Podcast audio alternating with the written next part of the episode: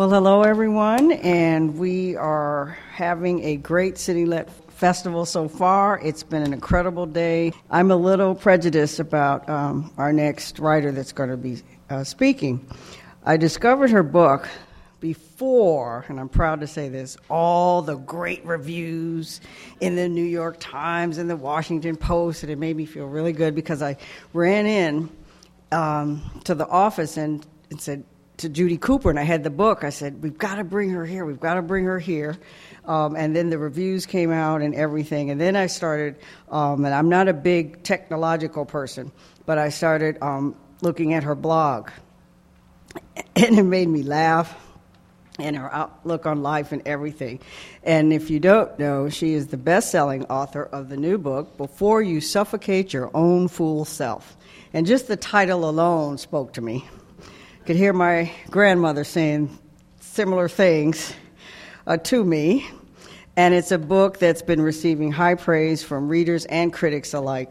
Her work has been published in magazines including the Paris Review, American Book Review, Black Renaissance, Callaloo, and Phoebe. She's also been anthologized um, in the Best American Short Stories 2008, New Stories from the South, and the Best American Short Stories 2010. And we're all pleased that she's working on a novel. Uh, the Emperor has the Empire has no clothes, and we're hoping she'll come back to the Pratt Library when it's complete. So, without further ado, welcome to the CityLit Festival, Danielle Evans.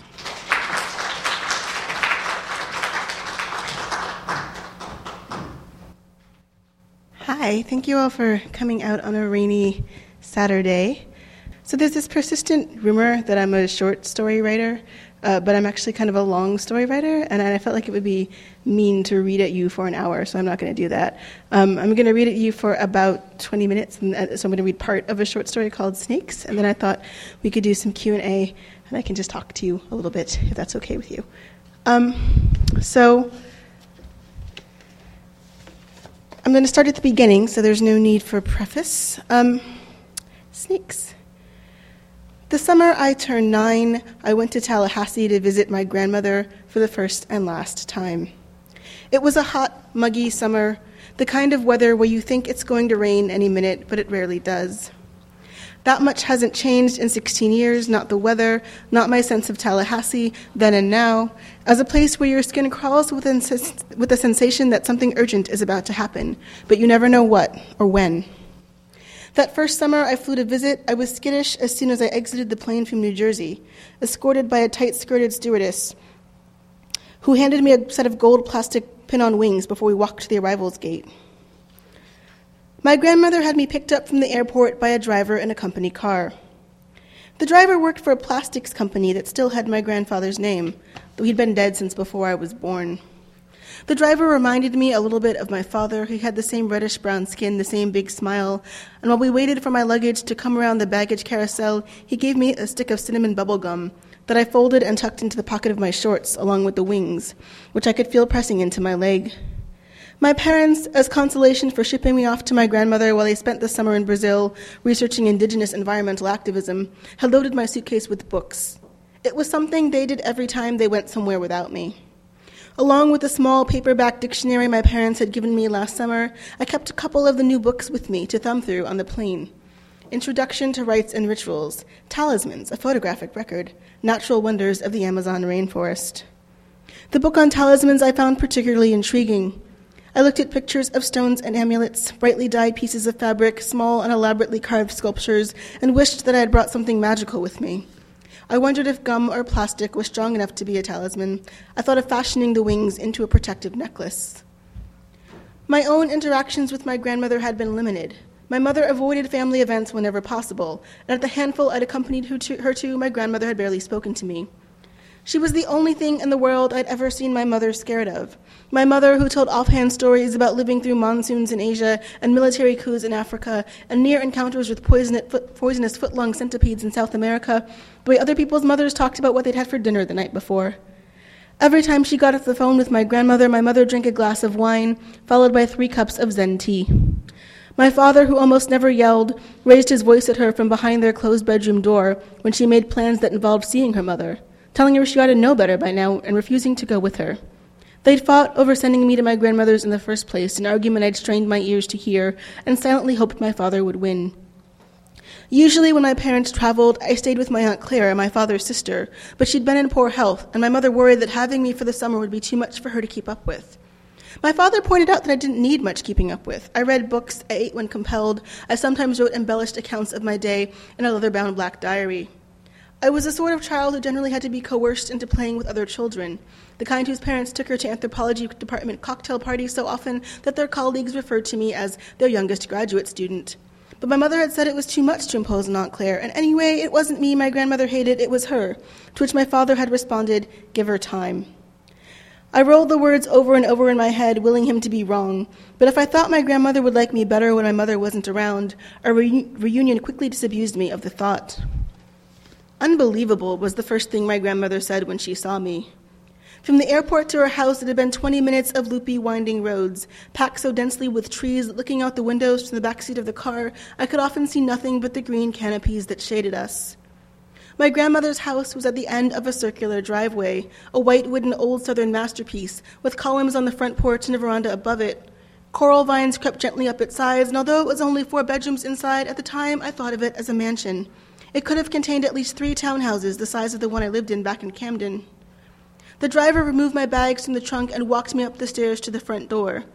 Instinctively, I held his hand as he rang the bell and squeezed it tighter as the door opened to reveal my grandmother behind it, squinting at me as though her eyes were playing tricks on her.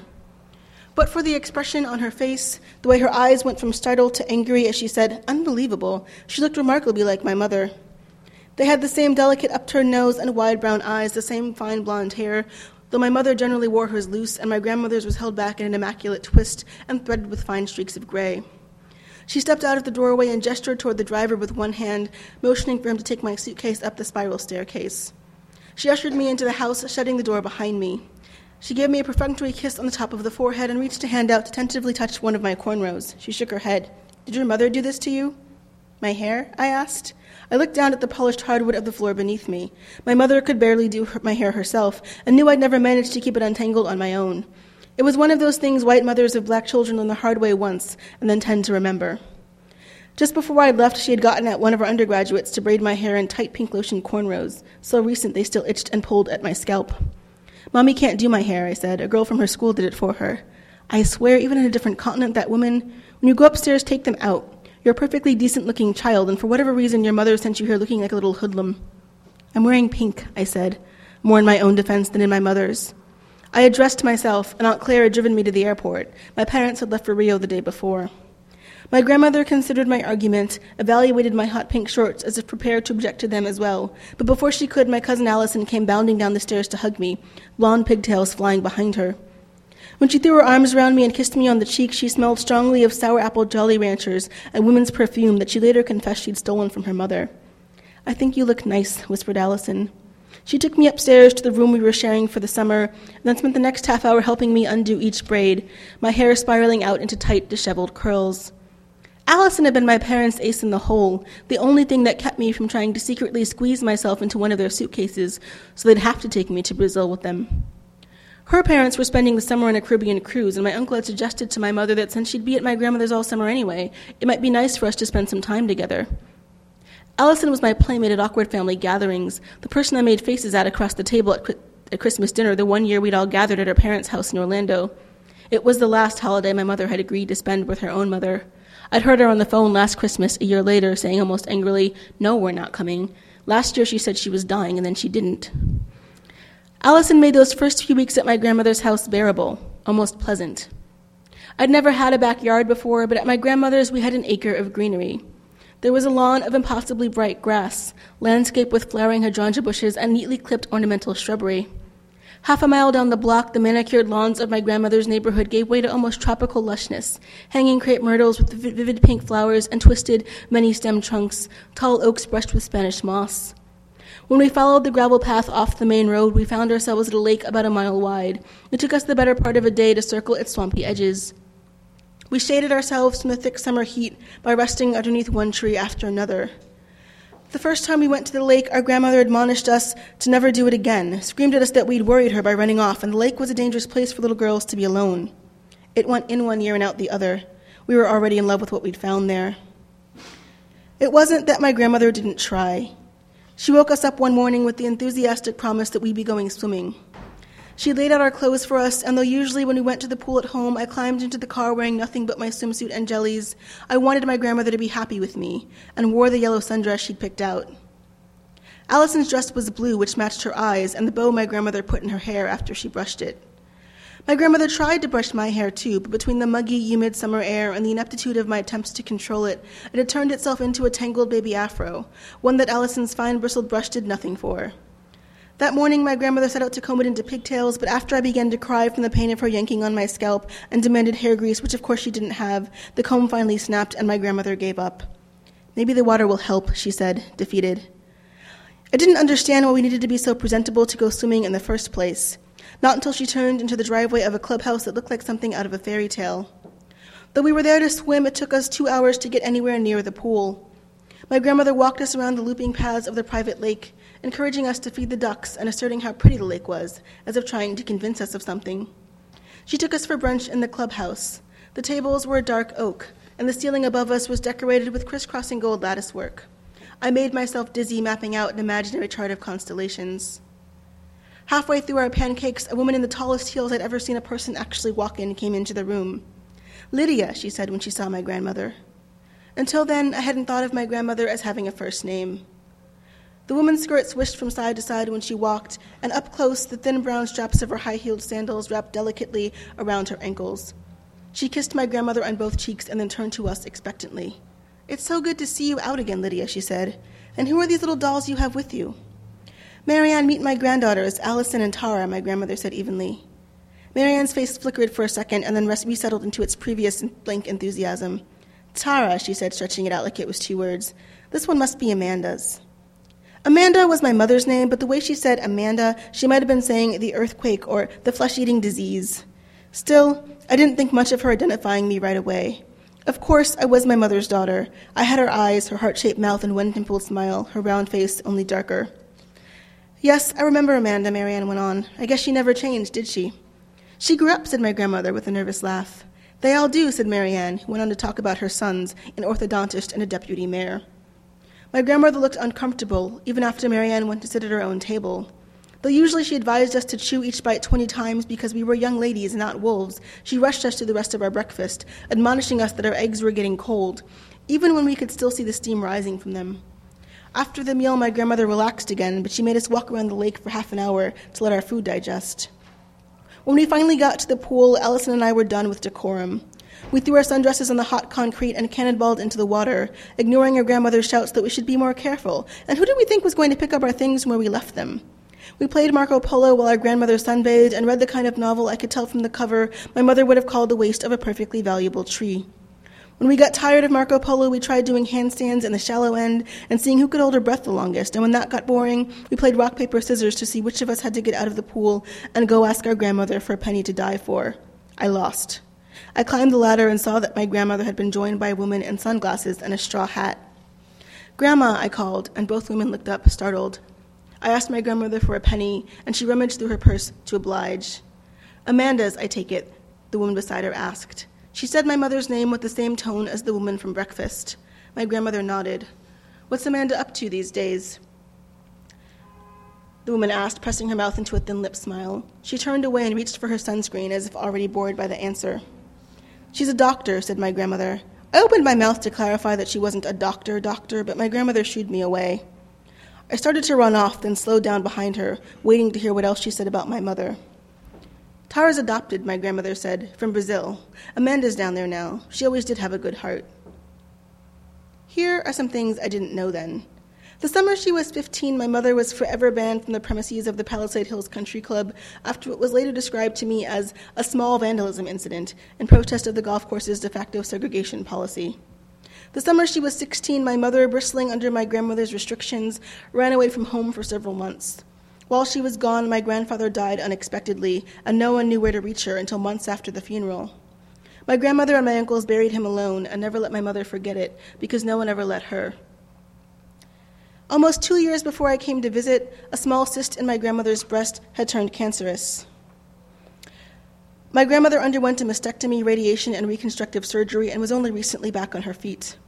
My mother had promised to visit her in the hospital. She didn't. When we played in her yard, my grandmother usually sat on the porch to watch us, but eventually the phone or some other thing within the house called her away. Allison and I ran. We went for the trees, for the gravel path, for the wonders of the neighborhood, or the seclusion of the nearby lake. Away from our grandmother, we mimicked the lives we imagined our parents having in our absence. We pretend to be my parents, carrying natural wonders of the Amazon rainforest around the northern Tallahassee suburbs, fancifully misidentifying dozens of plants, insects, and reptiles. We'd harass gardeners and mailmen, occasionally knock on the doors of my grandmother's increasingly bemused neighbors, calling ourselves ethnographers and asking them to tell us about their people. Then we'd pretend to be Allison's parents. Those afternoons we stripped to our bathing suits, slathered ourselves with coconut tanning oil, though I was already browner than the woman on the bottle, and made over our faces with Allison's pilfered makeup kit. She swore her mother had so many cosmetics bags she hadn't even noticed one was missing, something I found shocking, having a mother who practically considered chapstick ornamental. After our makeovers, Allison and I would climb to sit beside each other on a branch of the biggest tree above the lake, pretending it was a ship's deck and the water beneath us the Atlantic Ocean. We imitated the way we'd heard adults talk, complained about our imaginary jobs, the scandalous behavior of our friends and coworkers, the way our families drove us crazy, and about, we never forgot this part, how much we wished we'd taken our daughters with us. I liked our pretend cruise ship days because I imagined us glamorous like Allison's parents. When I pressed her for details about their travels, she'd just shrug and say, How do I know? They never take me with them. I knew better than to say that my parents never took me with them either, but they talked to me enough that I knew all about where they had been. When our secret days were finished, we'd cool off by dripping our bodies in the shallow end of the lake and then sneak back into my grandmother's house, dripping some combination of muddy lake water and suntan oil and high end cosmetics across her floors. On those occasions that Allison couldn't manage to charm forgiveness out of her, we accepted our increasingly restrictive punishment with some combination of amusement and grim determination. We cleaned bathroom tile with a toothbrush. We were not allowed to accompany my grandmother to the city on shopping trips. We ate Brussels sprouts for dinner for an entire week. We were spanked, which was new to both of us. My grandmother blamed me more than Allison for expeditions. Though we were equally guilty, I accepted the blame, knowing that whenever it was possible, whatever punishment she gave me, Allison would take along with me. Once we spent an entire morning locked in the bathroom. I'd been ordered not to come out until I'd done something with my hair. We thought she was kidding at first because the door only locked from the inside anyway, but when we stopped laughing and tried to open it, we found she had actually taken a clothesline and looped it from the doorknob to the banister in order to shut us in. Originally, it was supposed to be for an hour, but when she told us it wasn't even a real punishment because a girl my age ought to be able to brush her own hair and it was a travesty that my mother hadn't taught me, I'd muttered that she couldn't even brush my hair and look how old she was, and just like that, one hour turned into six.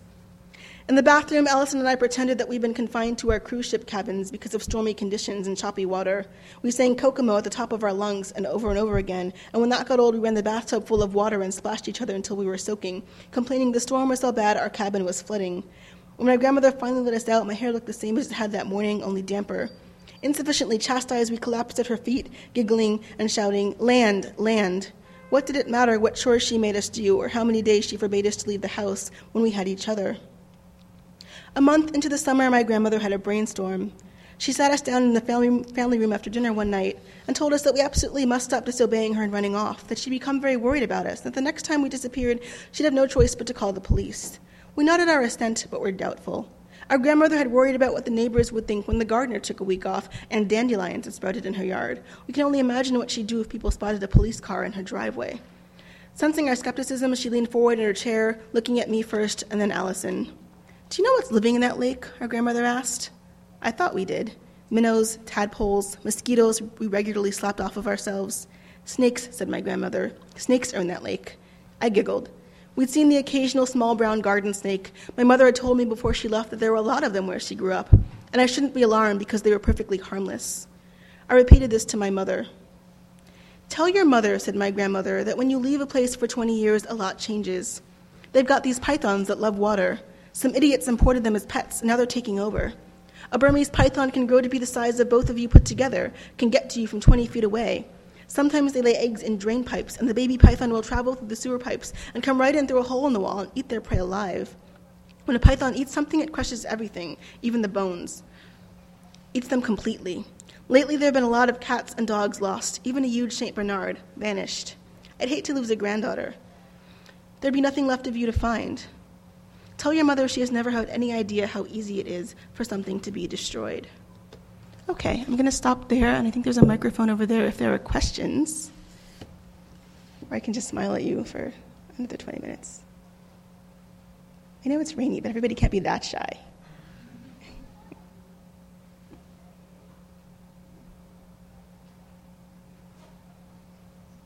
I might have to sing, and you really don't want that. I would advise you to, to head to the microphone.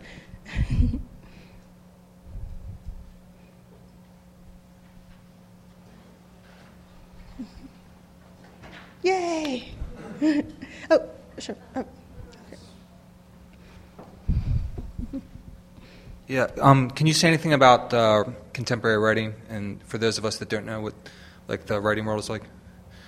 Um, I mean, I think the writing world is, is like a lot of different like the, like the business side of it, for example. Oh, the business side of it. Um, the business side of it is, is also like a lot of different things.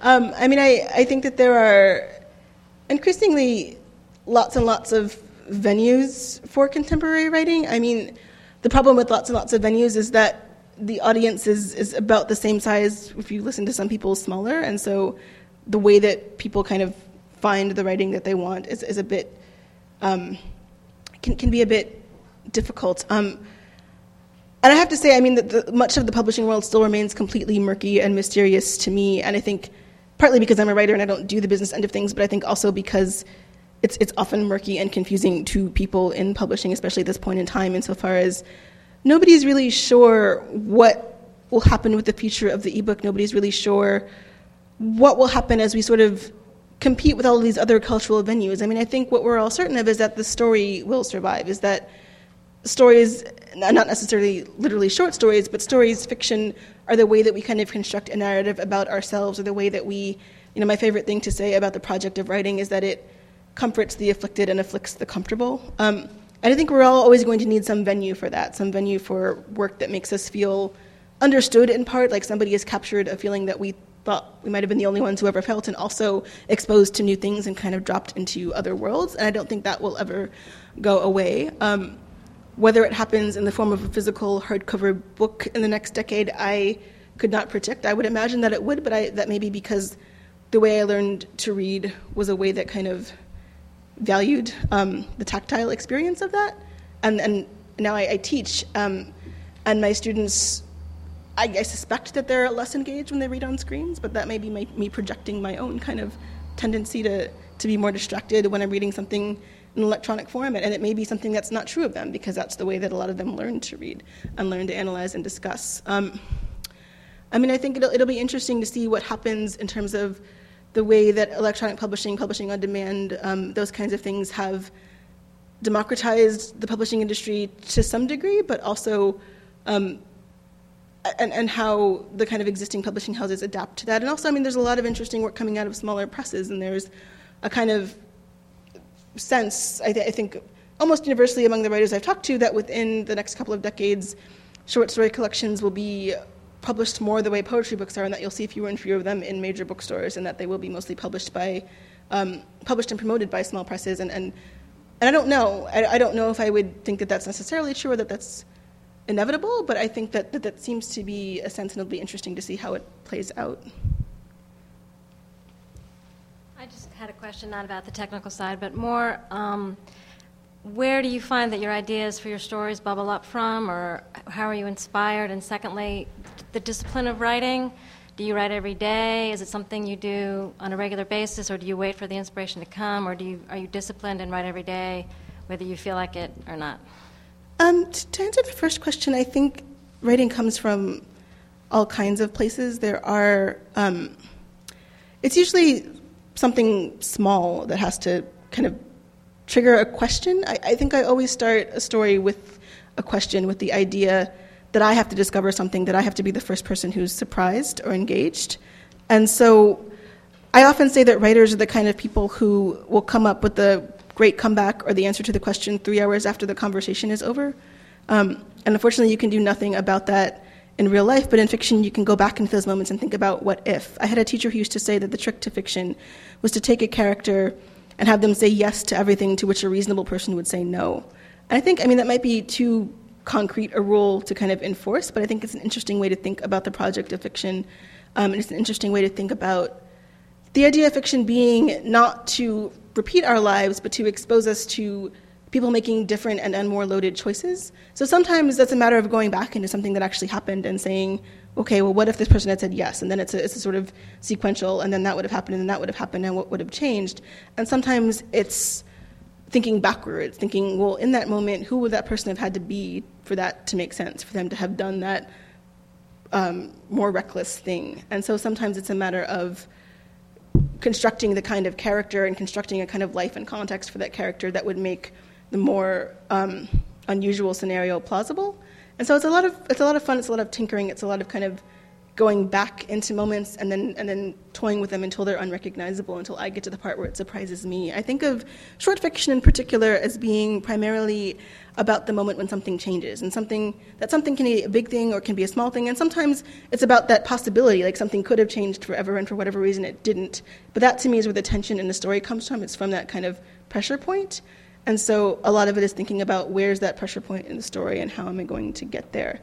Um, in terms of my own writing habits, when I was working on, on this book, which was like a, a six year period that ended about three years ago, I was mostly working in kind of fits and starts, and so I would wait to be inspired, and I would I, I, liked to write the first draft in a single sitting, and I would run through the first draft, and then it would sometimes I would continue to revise it immediately. Sometimes it would go in a drawer for a couple of months, and I'd come back to it and you know spend another week with it, and then go back in the drawer. There are stories that I wrote the first draft of in 24 hours and, and only edited in kind of short periods, and there are other stories that I was kind of wrestling with for years. There's a story it took me five years to get the first draft finished up. So every story was kind of its own process, and that was okay.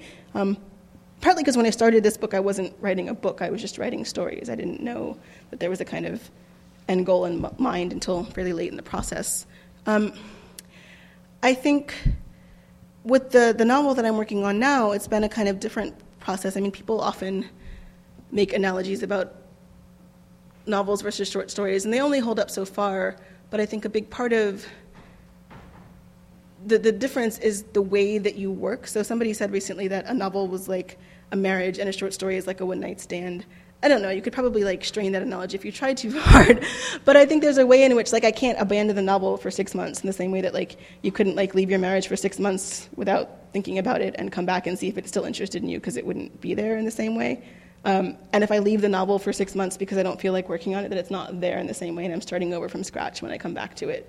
No matter how many actual pages I have, I'm not in that same space anymore, and the pieces don't all fit together the same way, and I don't necessarily remember what I was doing or what my intentions were, even with my elaborate notes to myself.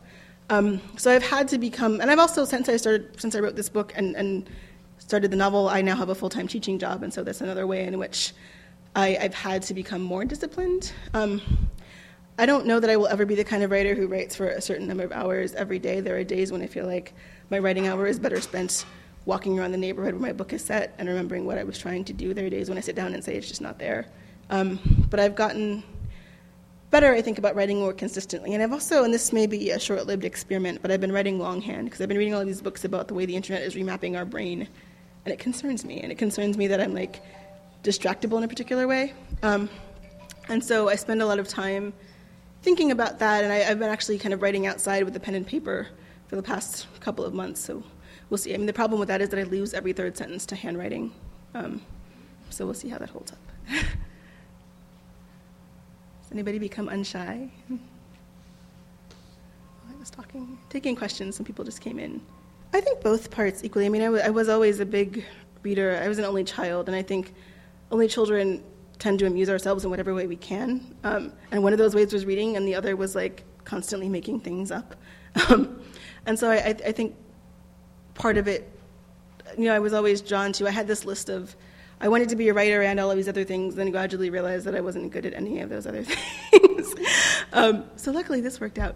But um, but yeah, I mean, I think it was always something that I that I knew that I wanted to do. I was I was apparently very big on morality tales as a child, like I wrote multiple editions of How to Be a Good Person. Um, so if anyone would like to know, those are probably my mother's basement somewhere.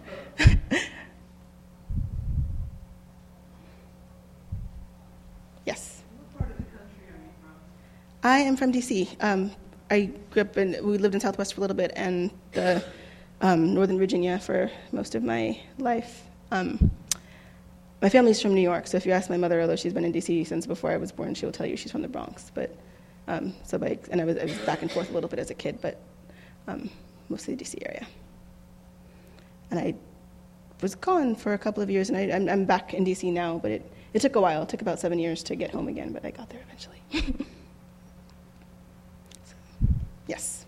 What are your thoughts about going to school to study writing versus studying something else and writing in addition to that?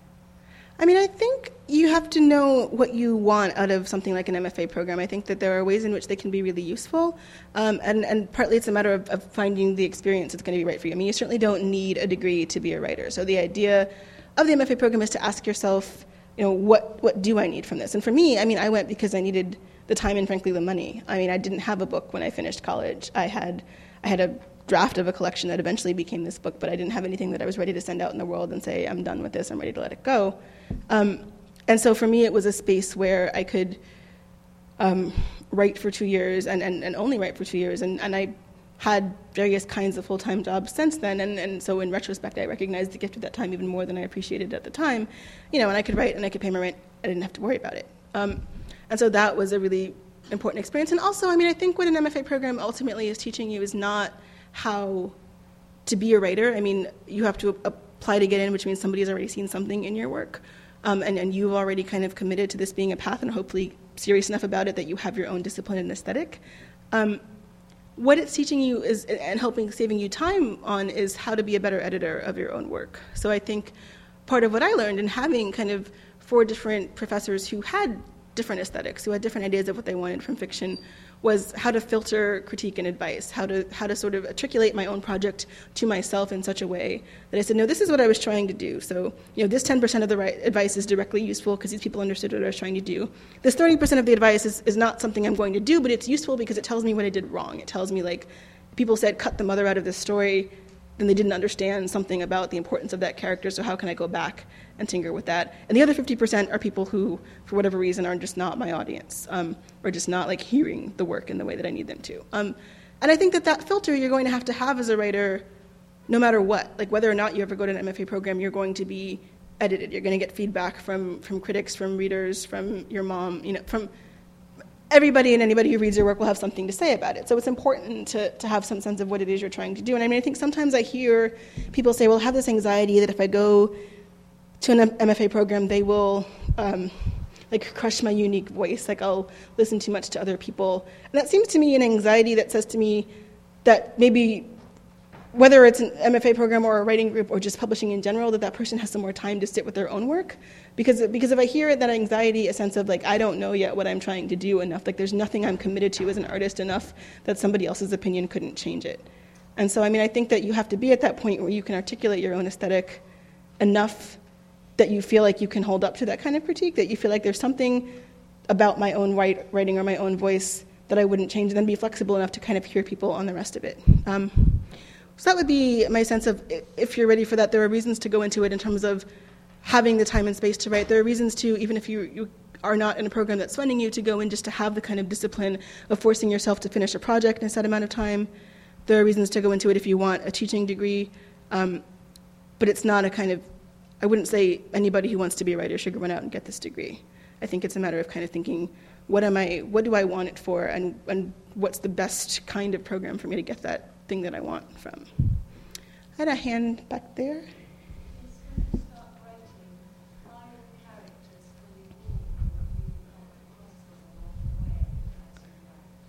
Um, that's a good question.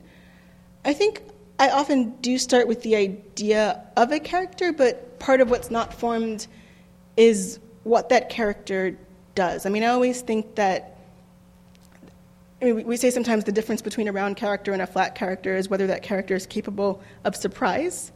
And so I think that I have to, again, in the same way that you can know a person, but that person can still surprise you, I feel like I, start out feeling like the characters are my friends, but I want to know more about them. And so we, we, we get better acquainted as I kind of push them into scenarios. And, and sometimes what I do if I feel if I'm feeling stuck with the story or feeling like I'm floundering about the characters is push them into a situation in which they're forced to make some kind of a choice or forced to take some kind of an action, in which there's a kind of either or preposition because then I know something about who they are based on what they do. Um, I think that's really important in fiction, especially short fiction, is that what drives the story is action and choice, and that's where our own moral investment as readers comes in, is that sense of kind of why did that person do that instead of this? And, and that unraveling. Um, and so for me, I think I don't always know what they're going to do. There have been stories when I've gotten to the end with an intention of kind of, and this will happen and this will happen, and I get there and I think, no, this character wouldn't do that at all.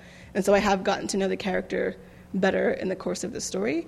Um, and there are other stories where um, there are smaller, more subtle things that kind of, I, the character ends up doing the same major action, but I understand better how they got there through the writing of the smaller scenes. Speak now or forever hold your peace.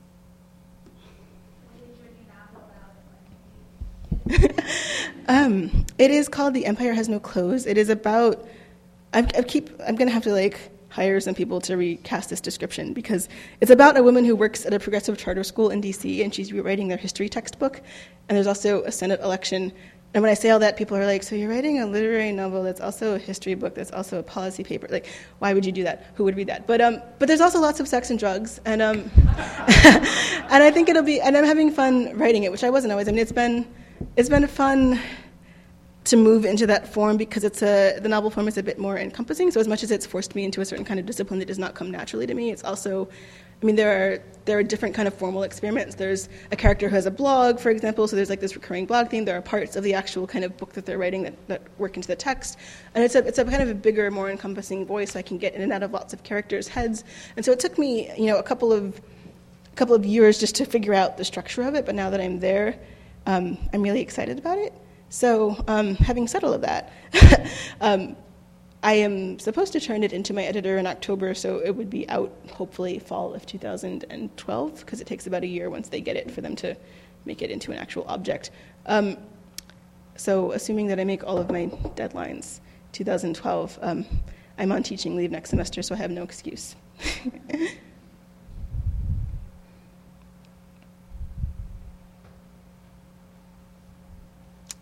yes.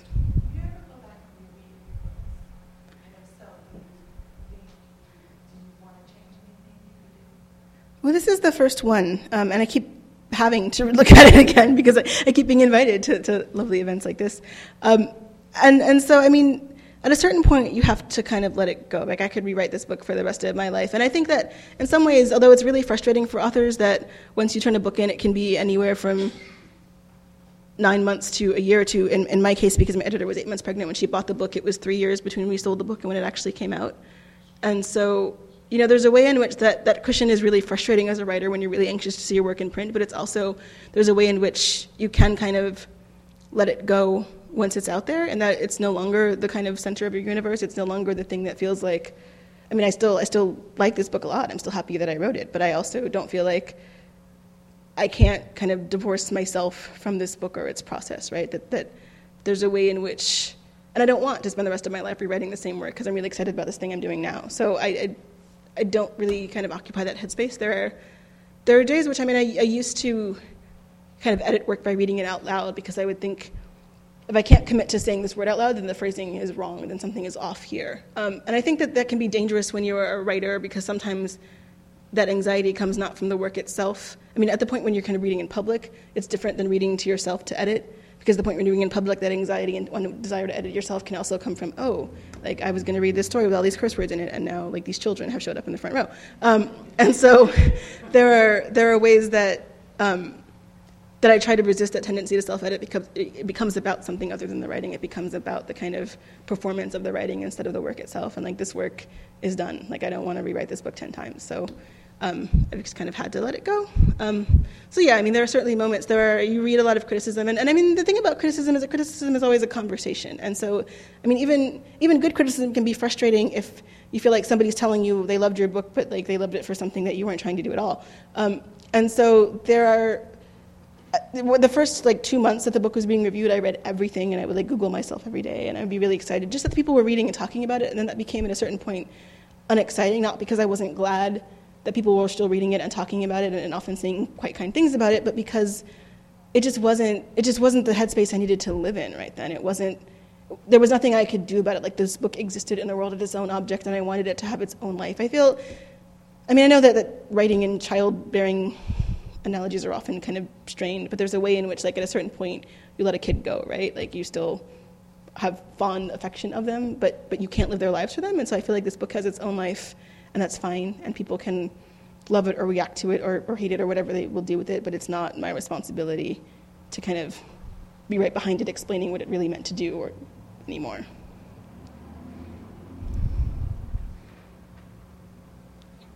I'm a teacher. I can look at you menacingly for a long time until you feel shamed into talking. um, is there, are, are there any last questions or not? Thank you for being such a lovely audience.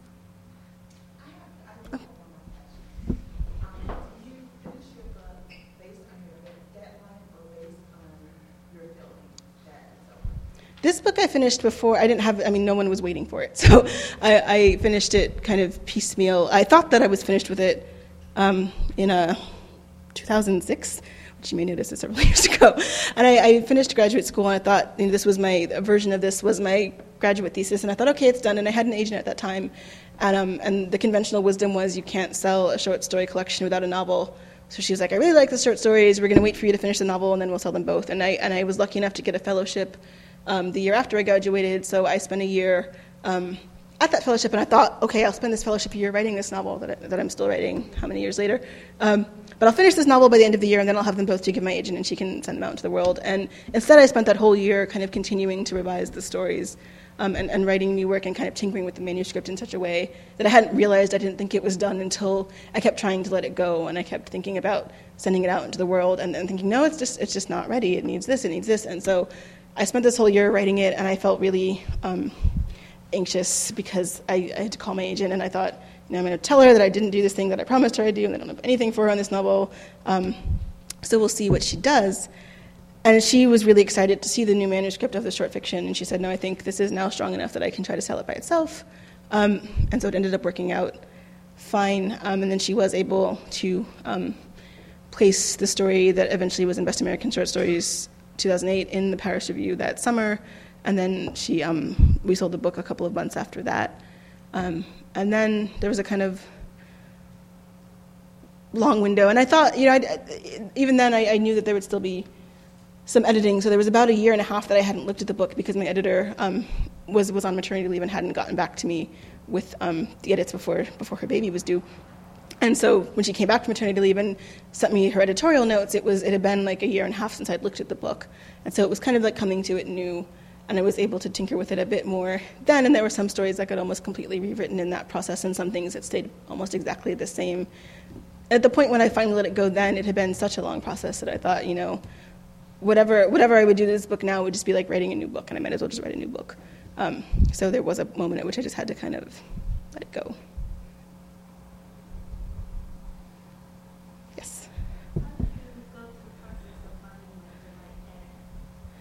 Um,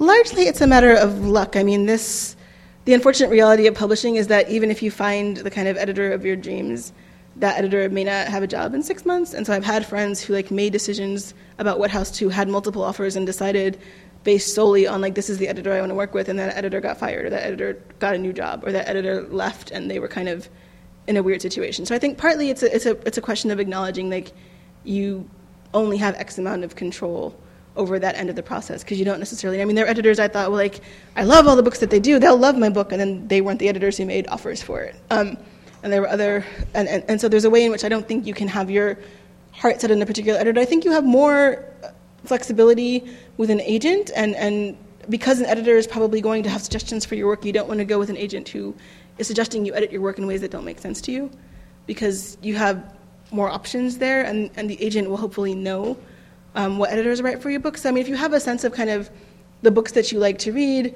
and you see who the editors are, then when you're looking for an agent, one thing to do is ask, well, who would you who would you shop this book to? Who would you what house would you see it at? And and see if they're on the same page as you are in terms of in terms of who you see putting out your book or what tradition you see your book falling into. Um, so you know at the point at the point when I, I, did have offers, I think you know I love I love Riverhead. I, I've loved like so many of the books that they put out, and so I was really happy to be part of that tradition, but it was also it was a decision made, in some sense. Um, I mean, and I love my editor; she's she's great, but it was largely a decision made um, in terms of the house because that seemed like the thing that wasn't going anywhere. Um, some of the other offers were at houses that had that were going through mergers or had just been um, bought by someone else, and I was like, you know, I, I have no idea what this, that situation is going to look like in a year. Um, and I've seen that happen to people that who wrote really beautiful books that the editor was really excited about and then got kind of lost in some sort of corporate shuffle. So, sorry, that's a depressing note on which to end. Somebody asked me a happy question. yes. Can you talk a little bit about the new studies at, Iowa? Um, well, my, I, I mean, I had a, a really good kind of experience at Iowa. My first professor there was Elizabeth McCracken, who is wonderful. If you haven't read her work, especially her short story collection, you should read it. She's also, I mean, she made me a better writer and also a better teacher because she made me realize that sometimes the best advice is pragmatic advice and that she was not afraid to be very kind of hands on with the story. And it's not, again, that I did absolutely everything she said, but there's a way in which kind of wishy washy abstractions are hard to react to one way or the other. So if somebody's like, well, you know, just take this and make it better, like what you, you don't know what to do with that. Whereas if somebody says, no, cut the middle of the story, start it on page eight, change the dog to a chihuahua, you're like, really? Huh? But it gives you something to think about, and even if those things all individually feel wrong, you have to articulate to yourself why they feel wrong and what it is that's important about the dog being a Rottweiler, not a Chihuahua, and that the first seven pa- what the first seven pages of the story are doing, and, and whether they could be doing it better. Um, and so I, I think that that was a really useful experience for me to have going into workshop because it gave me something to kind of think about and sharpen right away. And she was just really generous with her time. Everyone there was was incredibly generous with their time. Um, Jim McPherson, who's just kind of one of the, the kindest and most patient readers you could ever have, and, and will always kind of direct you to not necessarily the most expected things. I mean, I think one of the ways, one of the, the struggles you can have teaching contemporary literature is that sometimes it starts to feel like a closed circle, like you're telling people to read people who are kind of like them, and so then people write like the people who they're reading, and they, they write things that are kind of imitations of fairly recent work because all, that's all we're reading. Um, and, and so the great thing about Jim McPherson is that he direct you to something that like you never would have thought of as having anything to do with your work, but somehow you'd find something in it. That, that there was a way that he made the world of fiction feel more expansive. Um, and I had Adam, Adam Haslett and uh, Charles D'Ambrosio were my last two professors, and they were also both really fantastic. I mean, Adam was, was a really sharp sentence level reader. Um, and so he would go through and kind of remind you that all work happens ultimately on the sentence level. And um, and, and Charles D'Ambrosio was he was just like it was just always really exciting to be in his class. That he was the, he was the person who's kind of aesthetic I never figured out, but there was something pleasing about that, and that like a lot of times in a workshop you can figure out by the third day kind of what makes the teacher tick.